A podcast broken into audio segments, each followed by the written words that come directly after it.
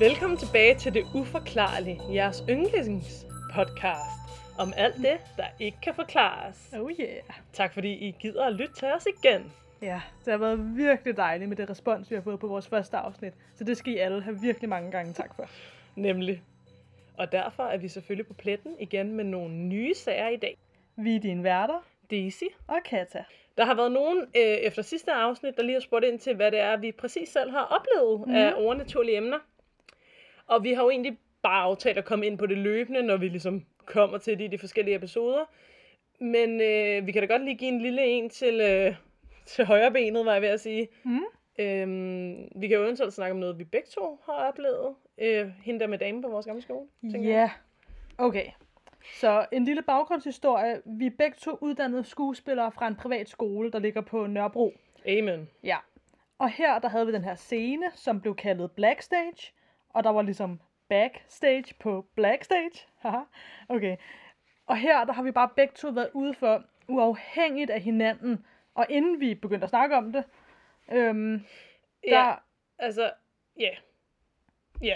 Altså Ja. på Blackstage, der har vi begge to... På backstage, okay. Ja, ja. På backstage, på Blackstage. lige præcis. Inden vi begyndte overhovedet at snakke om spøgelser, Mhm. har vi uafhængigt af det hinanden set den her kvinde. Ja, Øhm, og øh, vi har begge to set en kvinde, vi mente var nogenlunde ung, i noget hvidtagtigt tøj. ja, og det var netop det, fordi det, jeg tror, så vidt jeg husker, så var det mig, der sagde det til dig først. Jeg kan sgu ikke tror, det. eller også, var det- oh, men den, ja, i hvert fald, den første af os, der sagde det til den anden, altså fortalte ligesom om den her kvinde med en hvid kjole, Ja. som vi havde set. Nærmest classical øh, ghost -agtigt. Præcis, og det var den ene, jeg, jeg mener, det var mig, lad os bare sige, det var mig, der sagde det, og så var du sådan med det samme, ja, og hun var det her specifikke sted på backstage, og så var jeg sådan, ja, lige præcis.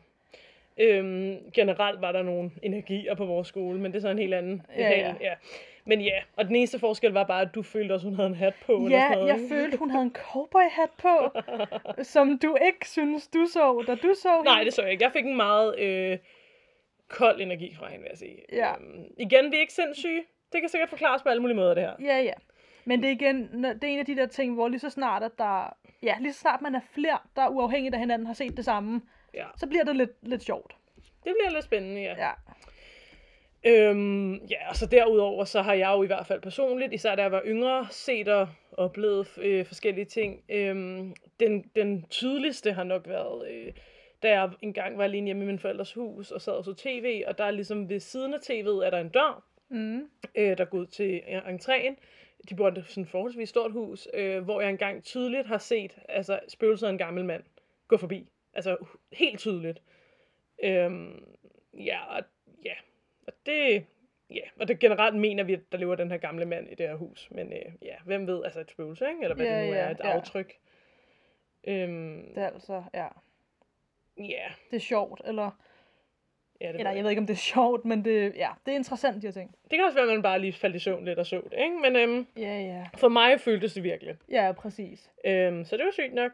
Ja. Jeg ved ikke, vi har jo egentlig... Skal vi... Har du, vil du fortælle noget mere, eller skal vi bare gå videre? Ja, altså jeg kan også lige nævne en ting fra da jeg var, øh, altså ja, en, en, en ting fra da jeg var yngre. Øhm, det var også, ja, det var så hos mine forældre ude på badeværelset, hvor jeg, altså, jeg har måske været 13, 14, 15 år, noget der omkring. Jeg var Mm. sådan en teenager-agtig, ikke? Øhm, så var jeg ude på, på badeværelset og havde lige børstet tænder, så vidt jeg husker, og så videre.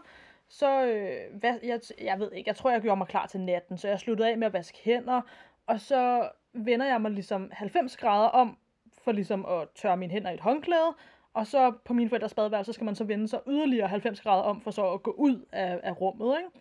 Efter jeg så har tørret mine hænder i håndklædet, og jeg så vender mig de sådan resterende 90 grader rundt, for ligesom at være på vej ud, så med det samme i det, jeg vender mig rundt, så ser jeg den her sorte skikkelse, eller sorte figur af en mand, der står, altså han står lige foran mig i det, jeg vender mig rundt, og kigger på mig. Og jeg, altså sådan, jeg tror stadig til den dato i dag, har jeg aldrig fået så stort et chok, som jeg fik, da jeg så ham. Ja. Altså, jeg har sådan fysisk sprunget op, fordi jeg fik så stort et chok. Og har sikkert, altså har jo kigget væk, eller sådan, i det, jeg ligesom har sprunget. Og så da jeg så kiggede igen, så var der ikke noget. Og der kan man jo så igen diskutere, er det ens hjerne, der har spillet en impuls? Ja. Er det, ja. Fordi, ja, og det er også noget, jeg normalt ikke fortæller til folk, for jeg tror måske, der er mange, der vil være sådan lidt, okay. Ja. Men bare det, at jeg fik så stort et chok, altså, og jeg, ja, jeg ved ikke. Jeg ved ikke, altså det kan jo Nej. være mange ting, jo. Som jeg faktisk øh, allerede tidligere i dag snakkede om, så øhm, minder det lidt om den der story her. Story om øh, shadow people, ja. eller skyggemennesker, men det kan vi måske komme ind på i et andet afsnit. ja, det kan være, vi snakker om det i et Ja. kommende afsnit. Fordi, lad os skynde os videre, fordi sidste afsnit i sidste uge var jo meget langt. Mm. Øh, og det kan være, at det her også bliver det, men vi prøver at forkorte det lidt. Ja. Øhm, I dag har vi jo koordineret lidt. Mm. Vi skal snakke om øh, heksejagt i Danmark. Lige præcis. Øhm, ja, og øh, vi har ikke helt præcist aftalt, med hvem der skal sige hvad. Men, øhm, men vi har ligesom lavet øh, tema uge simpelthen på hekse Mm. i Danmark. Heksejagt i Danmark. Skal jeg bare køre? Ja, det Skal vi ikke bare dykke ned i det? Jo, Jo. vi dykker lige ned i det. Jeg har kaldt historien, eller fortællingen, jeg nu vil fortælle jer, Mm. den hurtige om heksejagt i Danmark. Og det er fordi, det er meget langt, Mm-hmm. så man skal holde tungen lige i munden. Okay. Hekseforfølgeren, heksejagten i Danmark er en blodig og barsk del af den danske historie. Heksejagtene fandt sted i hele Europa på forskudte tidspunkter. Men i Skandinavien var vi lidt langsommere. Vi fulgte først efter øh, i landen, eller øh, de andre lande i Europa. Vi fulgte efter i reformationen i det 14. og 15. århundrede. Og her startede så nogle mørke år for Danmark, hvor mange mennesker måtte lade livet. Det er svært at vurdere, hvor mange heksesager, der har fundet sted. Nogle mener, at der skete omkring 8 millioner henrettelser i øh, hele Europa. Ikke? Problemet er, at gamle arkiver er blevet ødelagt, så man ikke kan være sikker. Tilbage står et vidnesbyrd om ca. 40.000 henrettelser ud af 100.000 førte sager i Europa. Heraf menes Danmark at have gennemført omkring tusinde af heksebrændinger. Altså 1000, ikke? Mm. Nå. Når en person blev anklaget for at være en heks, lod kirken sagen gå videre til domstolen, hvor retssagen ofte varede flere dage. Det skal lige siges, at der blev altså ført retssag øh, lidt ala, når vi har retssager i Danmark om mor eller øh, forbrydelser, altså med vidnesbyrd og, øh, hvad kalder man det, bevismaterialer og sådan Ja. noget.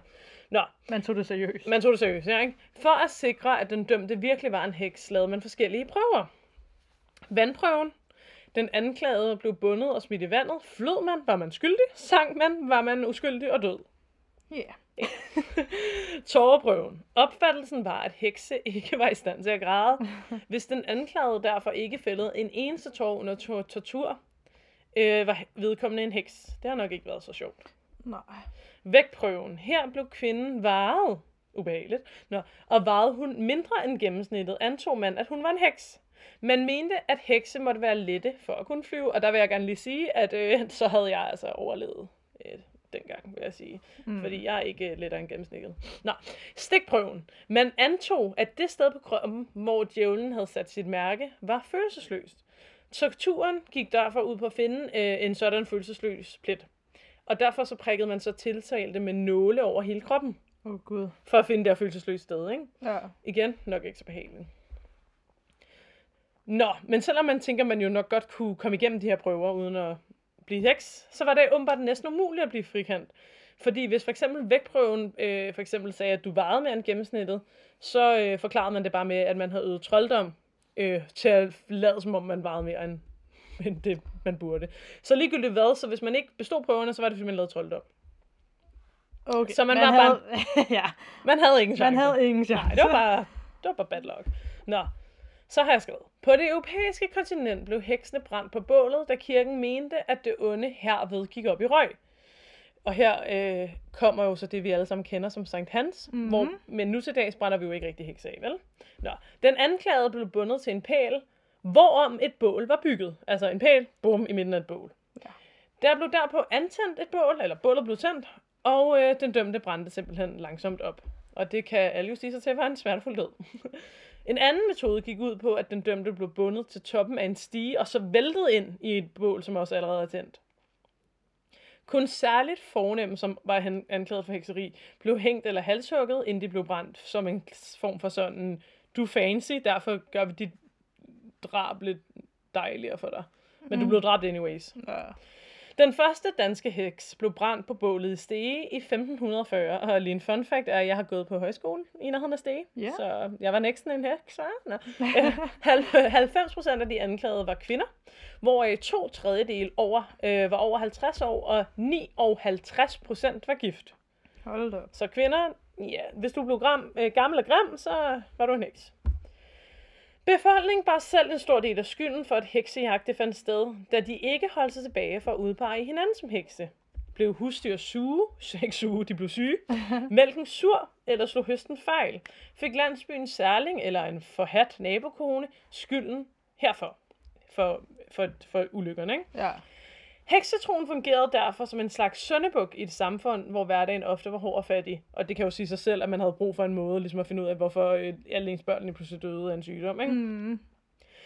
Heksetroen fungerede derfor som en slags søndebuk. Øh, nå, det har jeg sagt. Vi går lige videre.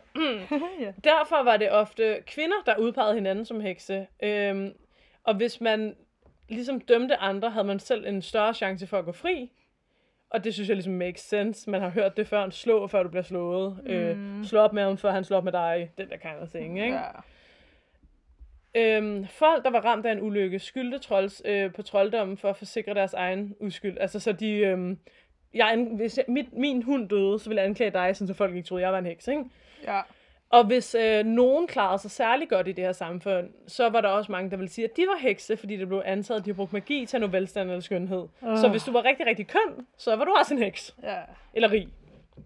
Så man var bare dømt. Ja, det, det Man skulle ikke være nemt. anderledes på nogen måde. De anklagede selv var også med til at holde jagten i gang. De blev nemlig tortureret til at medgive deres medskyldige heksesøstre. Så øh, hvis du var blevet dømt som heks, så blev du tortureret, indtil du gav flere navne. Hold nu. Ja. Og øh, det var mest kvinder, der blev anklaget og dømt for hekseri, men mænd blev også både anklaget og dømt for trolddom og hekseri. Omkring 100 af de 1000 dømte hekse i Danmark var, øh, var mænd. 100 af dem, ikke? Så det er hvad? Øh, hurtigt hovedregn 10 procent? Øh. Nå. øhm, og vi ved stadigvæk ikke meget om de mandlige hekse, men vi ved, de var der. Og i andre lande, så gik det også ud over børn. Der er eksempler fra for eksempel Sverige, Sydtyskland og Skotland, hvor børn er blevet dømt til hekseri. Og det Ja. skete som regel, hvis der var sådan, hvad kalder man det, voldsomme kædeprocesser. Ja. Og byen gik i selvsværing, og til sidst så havde man ligesom ikke flere udpege, og så gik det ligesom fra kvinder til mænd til børn, ikke? Oh, Og der er faktisk også historier om spædbørn, der er blevet sat i Nej. fængsel og sådan noget. Jo jo, fordi de var hekse. Ja, det er What? up. Man kunne dykke meget mere ned i det her, end vi gør nu, men whatever, ikke? Men spædbørn? Ja, ja, så du kunne få taget dit barn fra dig, fordi folk mente, det var en heks, og så blev det lagt ind i en celle, og så døde det jo der. Ja. Okay. Så det Jamen, var sådan, ja. det var. Først i 1693 øh, var den sidste retslige heksebrænding i Danmark. Og nu har jeg en lille historie om det. Ja. Lige for at gøre det lidt længere, det jeg at fortælle. Den cirka 74-årige bondekone Anne er den sidste person, som de danske myndigheder henrettede for trolddom. Mm. Hun blev først halshugget og siden brændt den 4. april 1693. Sagen er en vipserede af rygter, jalousi og misundelse. Og det hele startede med et giftmord. Hold op. Så efter hun blev halshugget, så skulle hun også lige brændes? Ja, det var for, at de ikke skulle gå igen og den slags. Ikke? Ja, ja. Okay. Men det kommer vi til. I Lommelev boede en klog kone, som hed Karen. Ja. Hun havde en kunde, som hed Ingeborg Olofsdatter. Og Inge, Ingeborg havde store pro- problemer, hedder det, med Osvald Igger, hendes mand. Mm. Osvald, som var Inge, Ingeborgs mand, var noget hissig og havde blandt andet slået Ingeborg, så hun havde fået tre buler i hovedet. Igen, røvhul. Det er Ja. bare røvhul lige der, ligegyldigt hvad der så sker med ham. Det var røvhulagtigt. Mm. Karen skulle derfor levere et middel, som kunne stille vrede hos Osvald. Så Karen er altså en form for sådan en miksturdame, heks-type, Okay. som hende her Ingeborg er gået til. Ikke? Ja. Men det duede ikke, og efterhånden udviklede øh, aftalen sig til, at øh, Osvald skulle rydde sig vejen. Karen havde forskellige midler og idéer, og foreslår blandt andet, at Os- Osvald skulle have afskrab for et menneskeben. Ja. Altså fra en knogle, ikke? Ja. Tanken var, at den døde, som benet havde belonget, eller sådan... Havde kom- tilhørt. Ja, præcis. Ja. Ville komme for at hævne sig. Altså så et, et, et spøgelse ville komme og hævne sig, ikke? Ja. Øh, nu kommer så en ting, der gør Ingeborg lidt mindre nice. Ingeborg var også kærester med en, som, hed, øh, som var en skipper, som hed Ole Bogensen. Ja. Og jeg har skrevet øh, You Go Girl mest, fordi jeg synes jo ikke, man skal være utro, men øh, ja, det har nok også været svært at være kvinde, og det kan være, at han var lidt lækre, ikke? Altså sådan, Og hvis hun blev slået af sin ja, mand. præcis, ikke? Altså sådan stand up for yourself. Whatever.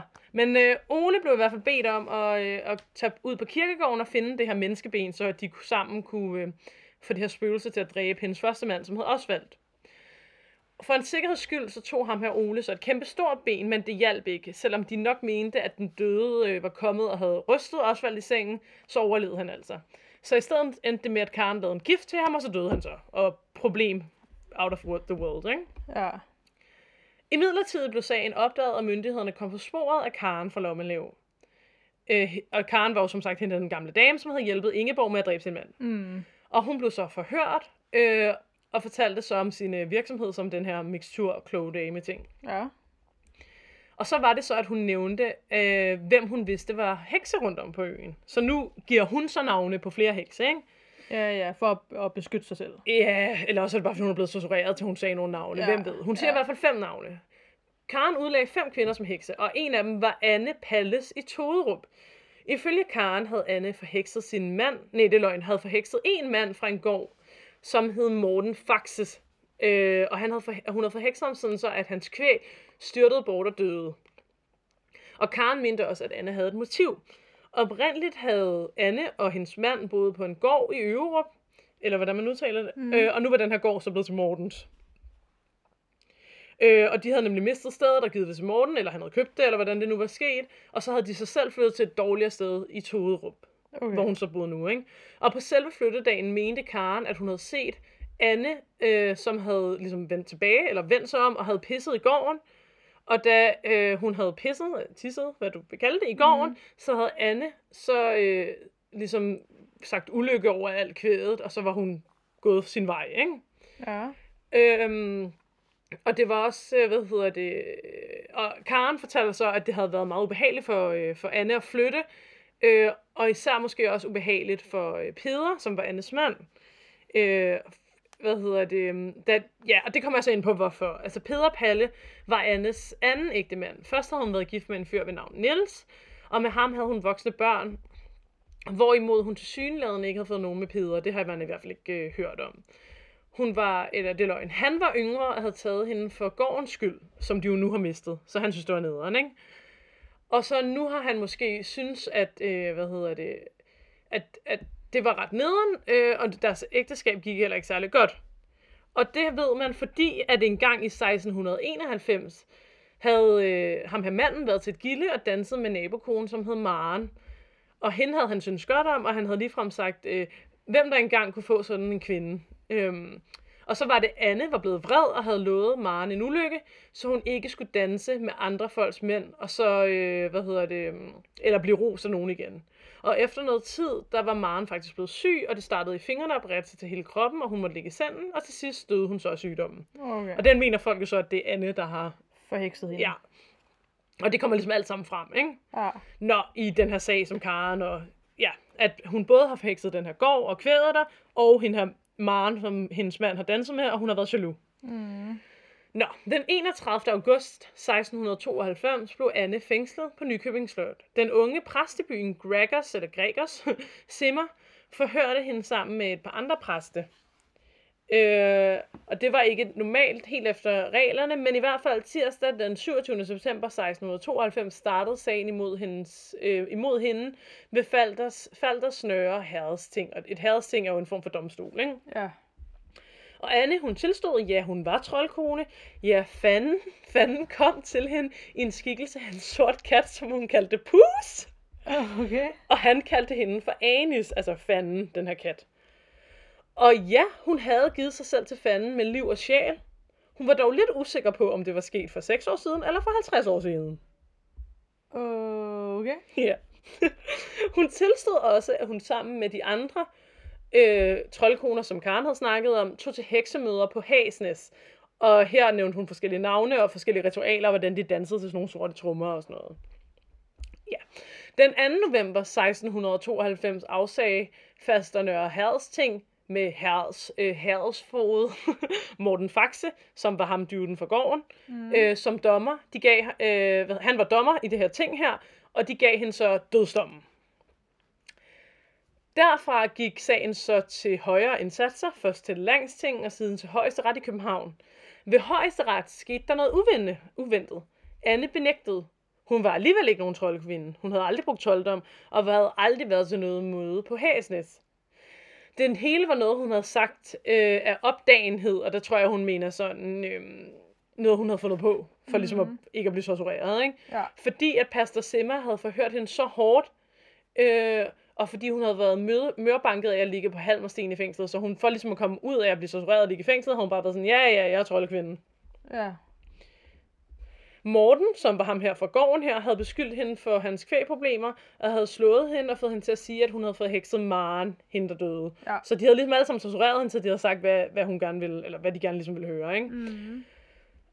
Øh, og så havde han så be- øh, befalet, at det skulle skrives ned i den protokol, de havde, og til sidst var hun jo så blevet dømt, og nu, ja, bla bla bla, og nu er de så i den her nye form for højeste ret, ikke?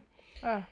Øh, og hun sagde så i højesteretten her, at hun ikke havde turte og tilstå, at det var en løgn før, fordi hun, var, hun havde fået, troet, øh, øh, fået truslen på, at hun ville have fået sin tunge skåret ud, og så derefter blevet brændt. Så hun havde ligesom ikke turt at fortælle sandheden, fordi at hun ville få sin tunge skåret ud. Ja. Der var nok at tage stilling til, da højesteret voterede den 20. marts, marts 1693. Der var forskellige holdninger. Professor Kasper Bartholin mente, at trolddom fandtes, men slet ikke på den måde, som Anne havde forklaret om. Justitsråd Paul Vinding mente egentlig ikke, at man havde bevist, at der var foregået trolddom, og hans kollega påtalte, at Anne ikke havde haft nogen forsvar i sagen, da hun blev dømt. Postvæsens direktør, direktør mente, at den sidste forklaring på, øh, for- sidste forklaring måtte være den rigtige, fordi Anne ikke havde været stillet frit, før hun kom til højesteret. Altså, de, hun, han mente, at hun var ikke heks, ikke? Både han og andre øh, kritiserede øh, Morten, ham dyvden for gården, og Pastor Simmers måde at håndtere sagen på. Seks af dommerne ville kun dømme Anne som sin, sine kone, og det tror jeg er en form for sådan urtekone, eller sådan, ja. Det ved jeg ikke helt, men det forestiller jeg mig. Ikke? Så ikke heks, men en form for sådan en kvinde, der laver mærkelige ting. Ikke? Mm. De udgjorde dog et mindretal. Det nyttede jo heller ikke, at man først skulle tilstå, og så klare frisag ved at benægte det hele til sidst. Var der mange, der mente. 11 ud af 17 af dommerne mente, at Anne var en heks, og derfor skulle brændes. Den dom fik Anne Kruse, den kloge kone Karen fra Lommelev, blev kun dømt landsforvisning. Senere benåede kong Christian den 5. Anne sådan, at hun slap for at blive brændt levende, men at hun skulle halshugges først, som en form for sådan, hvad kalder man det, sådan, Nå, du bliver ikke brændt, du bliver bare halshugget, og så brændt. Mm.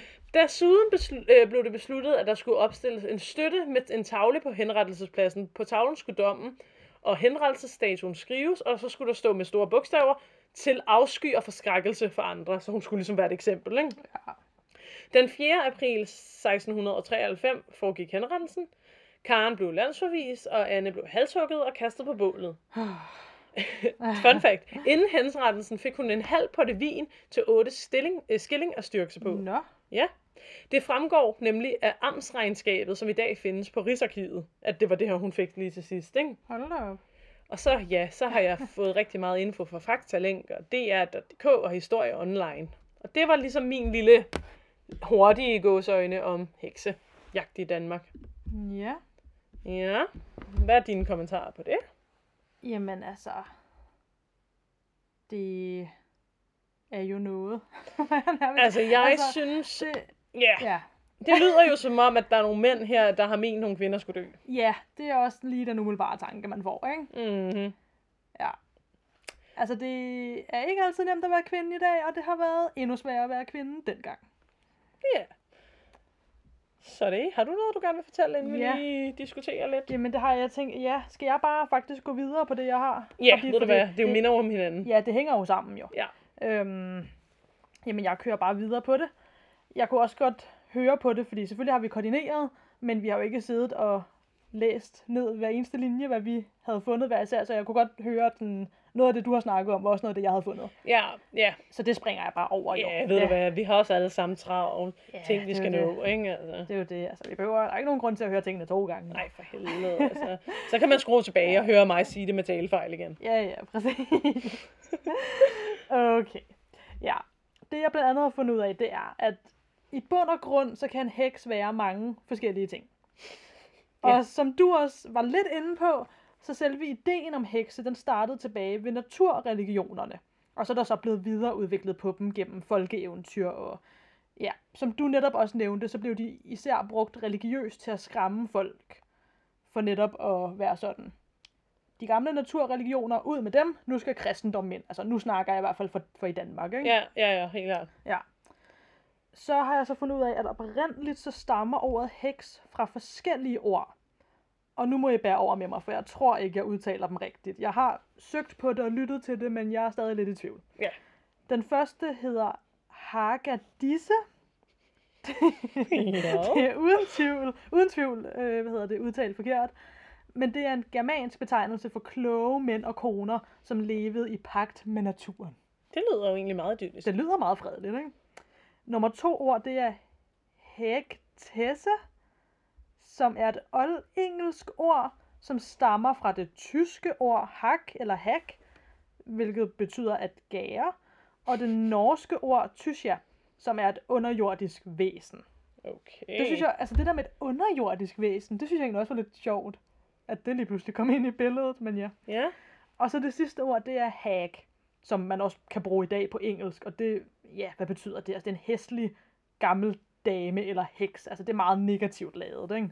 Hvad var det, de her ord beskrev, siger du?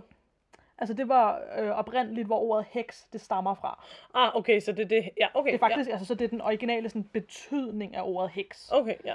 Men så vidt jeg har forstået på den research, jeg har lavet, så var der jo egentlig mere eller mindre almindelige mennesker, der jo var de her ting, før at ordet heks ligesom kom i brug.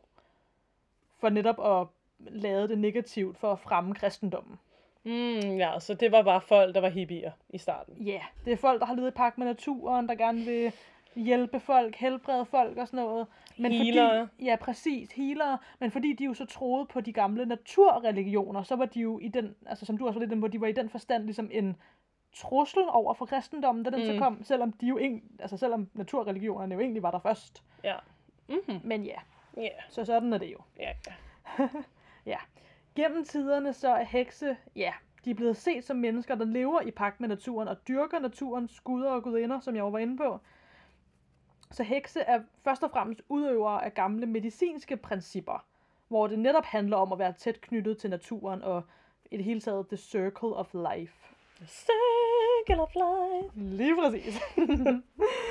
ja. Og så var det så netop med kristendommen, at det pludselig blev til et skældsord at være en heks, og dem, der tilbad de gamle naturguder og alt det der. Ja. Så kan jeg lige se her, at jeg har skrevet ned en masse ting, som også var noget af det, du snakkede om. Yes, man. jeg springer lige lidt. Ja, det skal du bare gøre. Jeg skal lige finde det her. Du, du, du, du, du. Du, du, du, du, du. Ja, jamen, ja, for det var jo også det, du var lidt inde på, det der med, at de netop, altså, man brugte dem som nogen, man kunne skyde skylden på, hvis tingene gik galt. Fordi man ikke lige selv kunne dele med, at tingene gik galt. Og altså, som du jo også var meget inde på, det der med, jamen ja, nogle gange så kunne det også være lidt på forhånd, sådan, bare så der ikke er nogen, der beskylder mig for at være en heks, så siger jeg lige, at den anden er en heks. Ja. Så ja, det var meget negativt, det hele i den forstand. Det er lidt ligesom, når man bagtaler nogen i dag, ikke? Hende er en kælling, det er jeg ikke. Præcis. Det, Ikke fordi, jeg snakker altid godt om alle. ja, ja, men det, du har ret. Det, det er der jo nogen, der, der bruger sådan nogle tricks, ikke? Lige præcis. Ja. Nå, men øhm, kristendommen beskrev dem som at være nogen, der kunne volde stor skade ved at gøre folk og dyr syge, og det var nogen, der lavede onde ritualer, og de hjalp djævlen med, med, med sin agenda. Så ja, Pus? det pus. Lige præcis, katten der. Ja. Så er der så også, det synes jeg også er meget interessant, fordi så er der også forskellige idéer om, hvad en heks er i dag, altså i nutiden. Og det er igen det der med, at det jo også er blevet påvirket gennem folkeeventyr og Hollywood og forskellige ting. Fordi snakker vi for eksempel om en grøn heks med en stor næse, et modermærke og en stor spids hat, sådan lidt ala Wizard of Oz for eksempel. Eller snakker vi for eksempel Harry Potter, som jo er noget helt andet jo. Mm. Mm-hmm. Jeg tror faktisk også, jeg var inde og læse den der artikel der. Den var meget interessant. Ja, der. det var den nemlig. Ja. ja, der stod mange ting. Altså, shout out til Harry Potter og J.K. Rowling, vil jeg gerne lige sige. Ja, nu ja. når vi er ved det. Men Yes. yes. Det, der også er meget sjovt, synes jeg, i, i det er, at en heks jo ofte vil blive anset som værende en kvinde. Og du ser jo også, at det var 90 procent ja. af dem, der var kvinder. Hvor at for eksempel en troldmand, det ligger også allerede i ordet, i hvert fald på Ja. dansk, at jamen, det er en mand. Selvom at det jo, altså de to begreber har jo i bund og grund, altså deres oprindelige betydning har ikke noget med køn at gøre.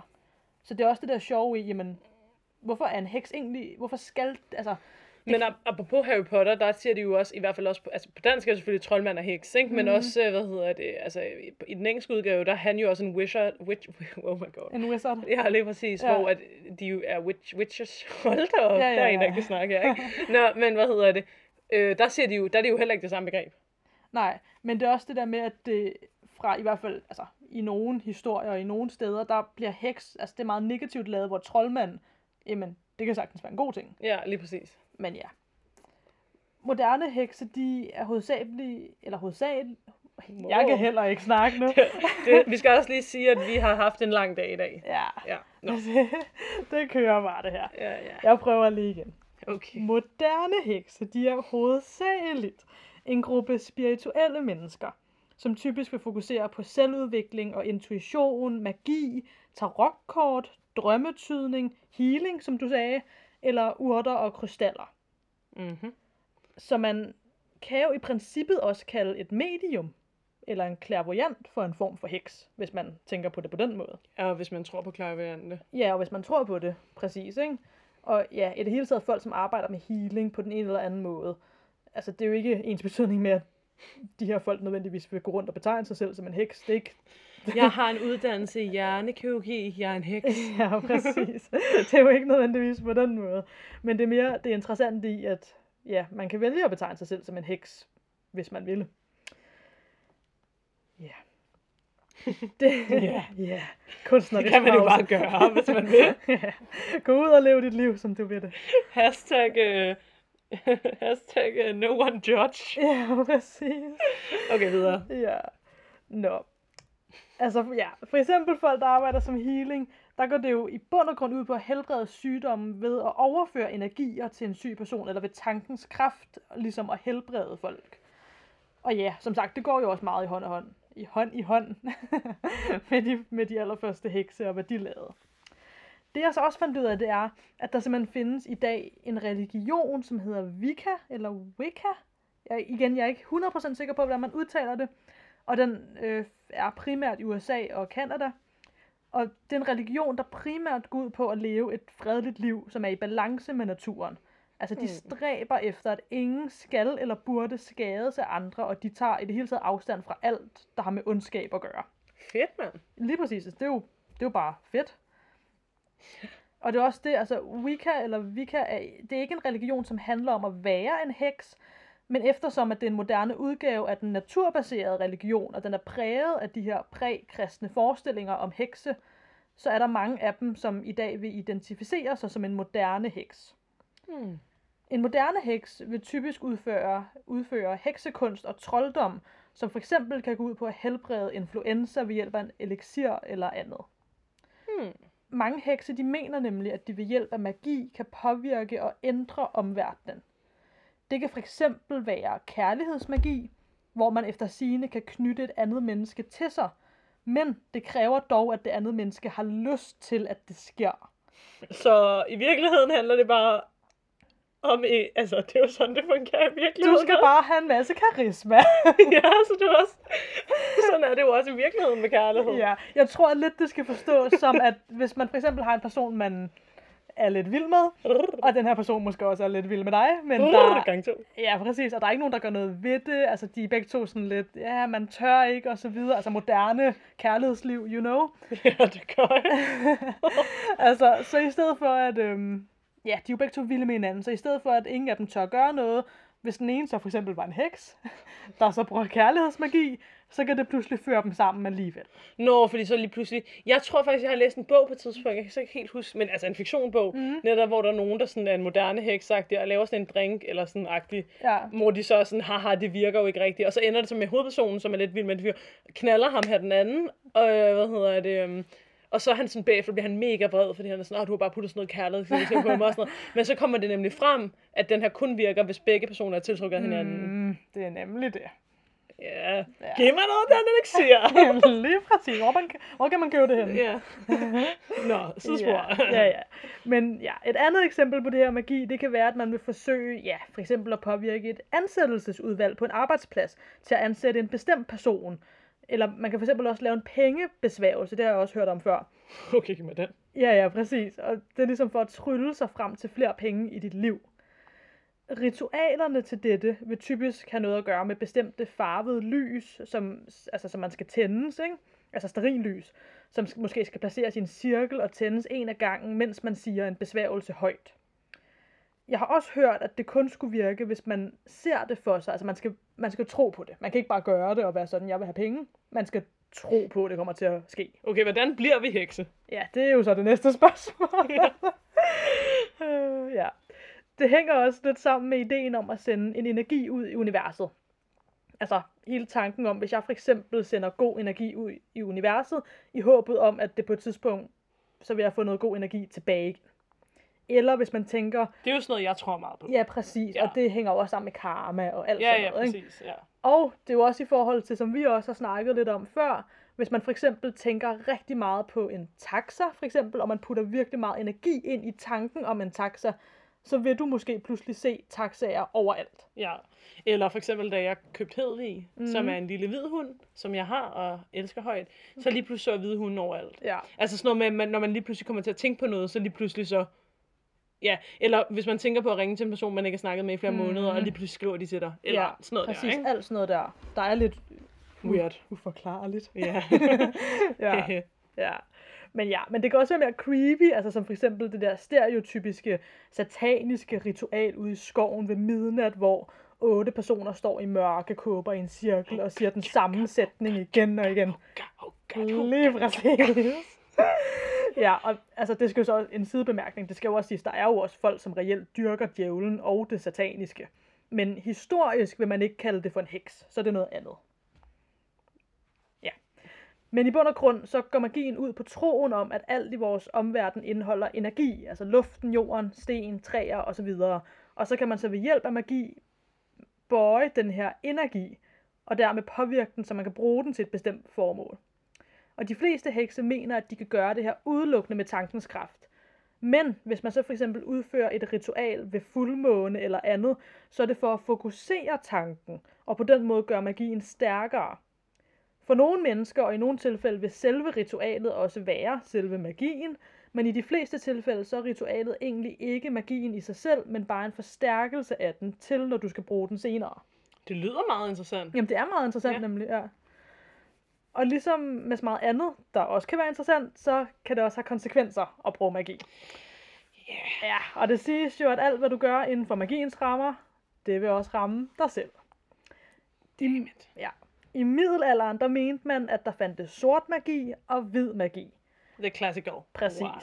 Den sorte magi blev brugt til at udføre onde gerninger, altså at bringe sygdom og død og andre negative ting med sig, og den hvide magi blev brugt til at gøre gode ting, helbrede sygdomme osv. Men nogle moderne hekse mener dog, at det var et meget forenklet syn på magi, fordi det kan være svært at overskue eventuelle konsekvenser ved magien.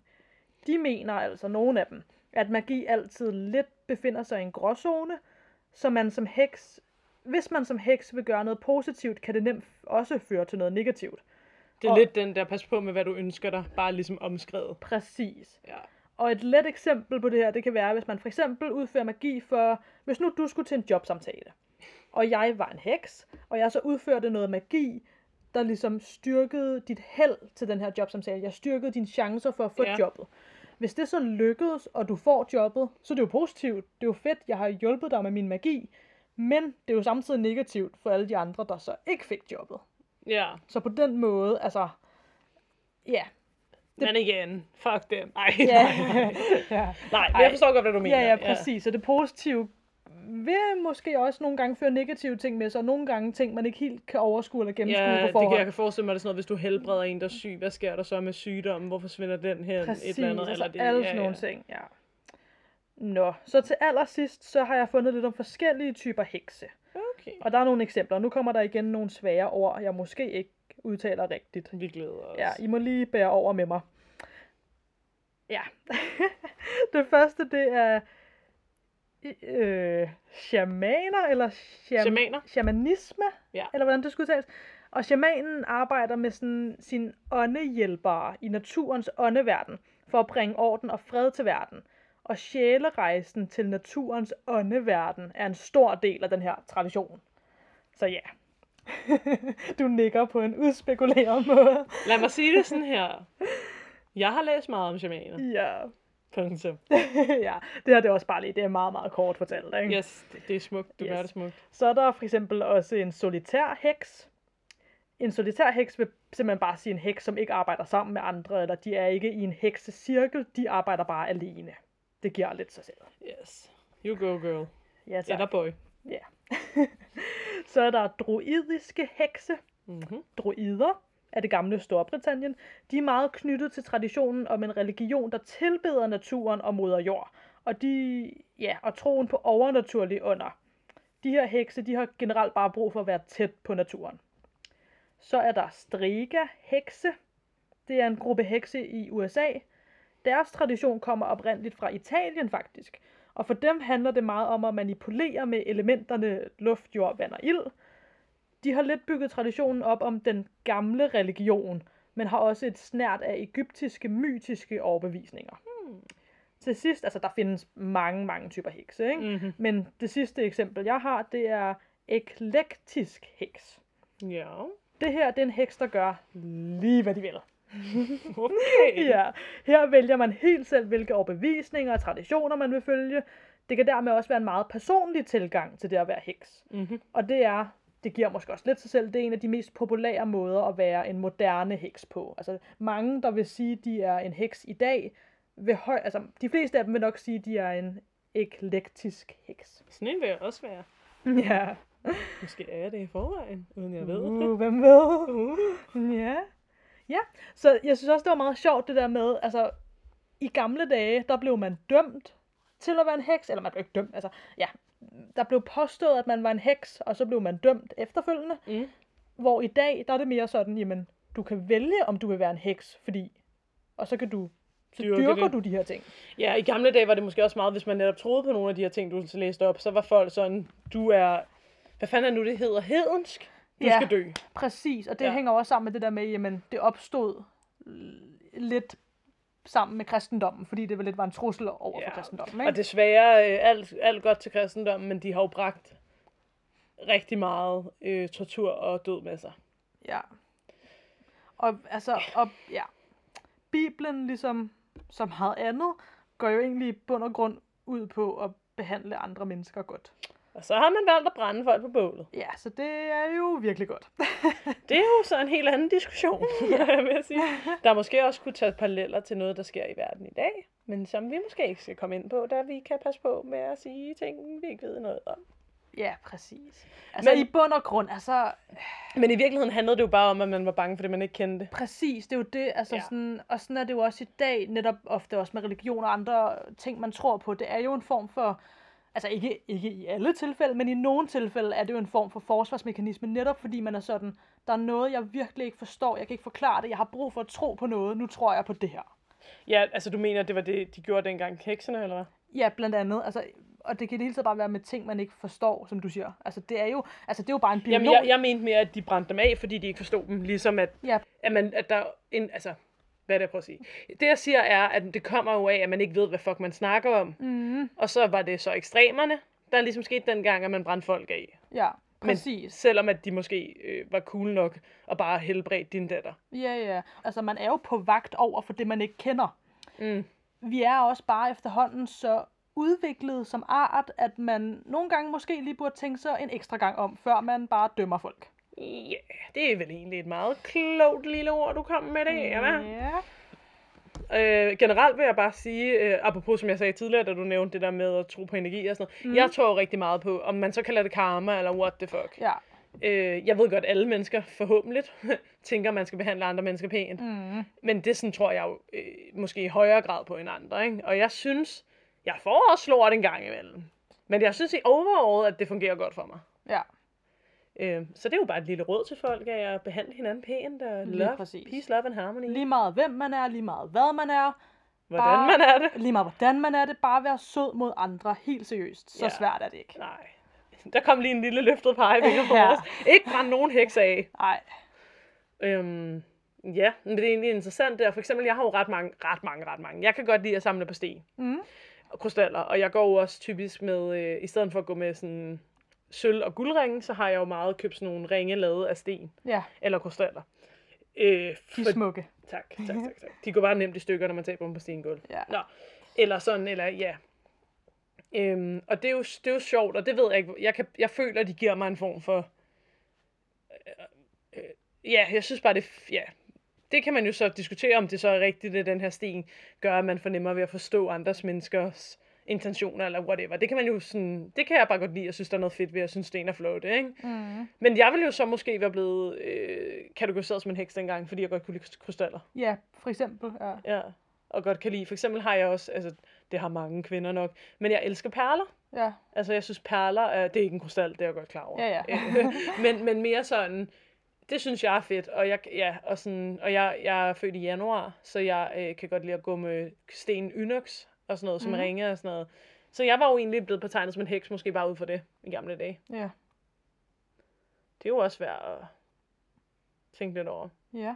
Og det er jo også, hvis man bare, hvis det er det, man godt har kunne lide, så har det jo måske netop også afholdt nogen fra egentlig at være sig selv på det punkt. Jeg tror generelt, der var meget i gamle dage, der afholdt fra at være dig selv. 100 procent. Altså, det er ikke 100%. kun med hekse, det er med alting. Om du Ja, så ja. var, øhm, for eksempel kunne lide det samme køn, eller Ja, whatever. ja, altså, ja, sådan, det var jo heller ikke noget, du bare gjorde, vel? Øhm, Nej, præcis. der har sikkert også været nogen, bare for lige at lave en lille politisk ekstra indslag, der har sikkert været nogen, der er blevet brændt, bare for at være, kunne lide det samme køn.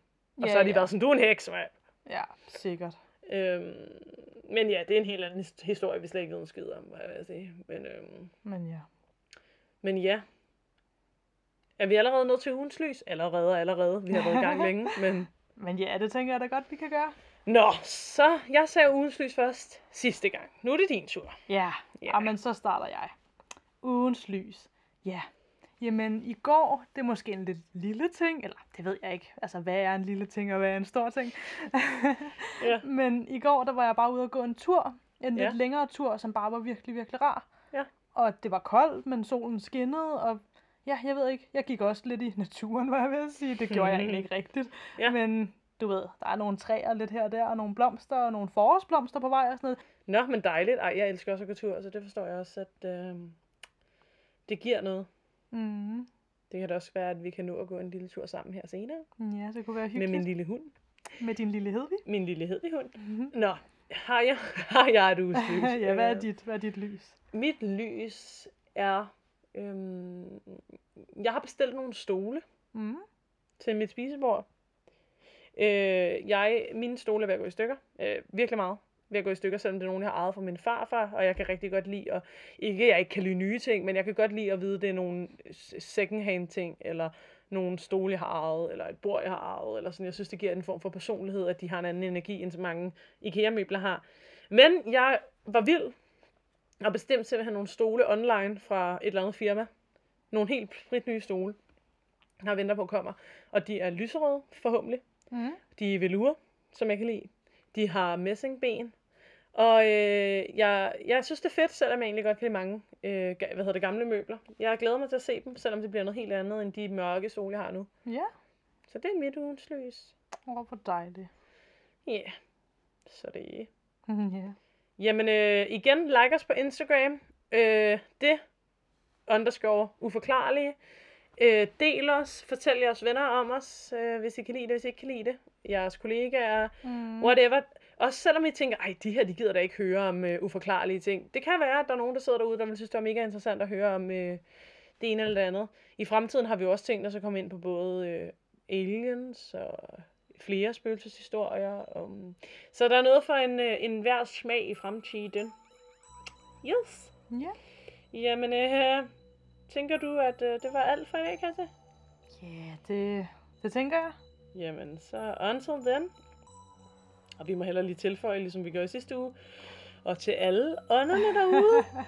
ja, please don't hjemsøge os. Bye.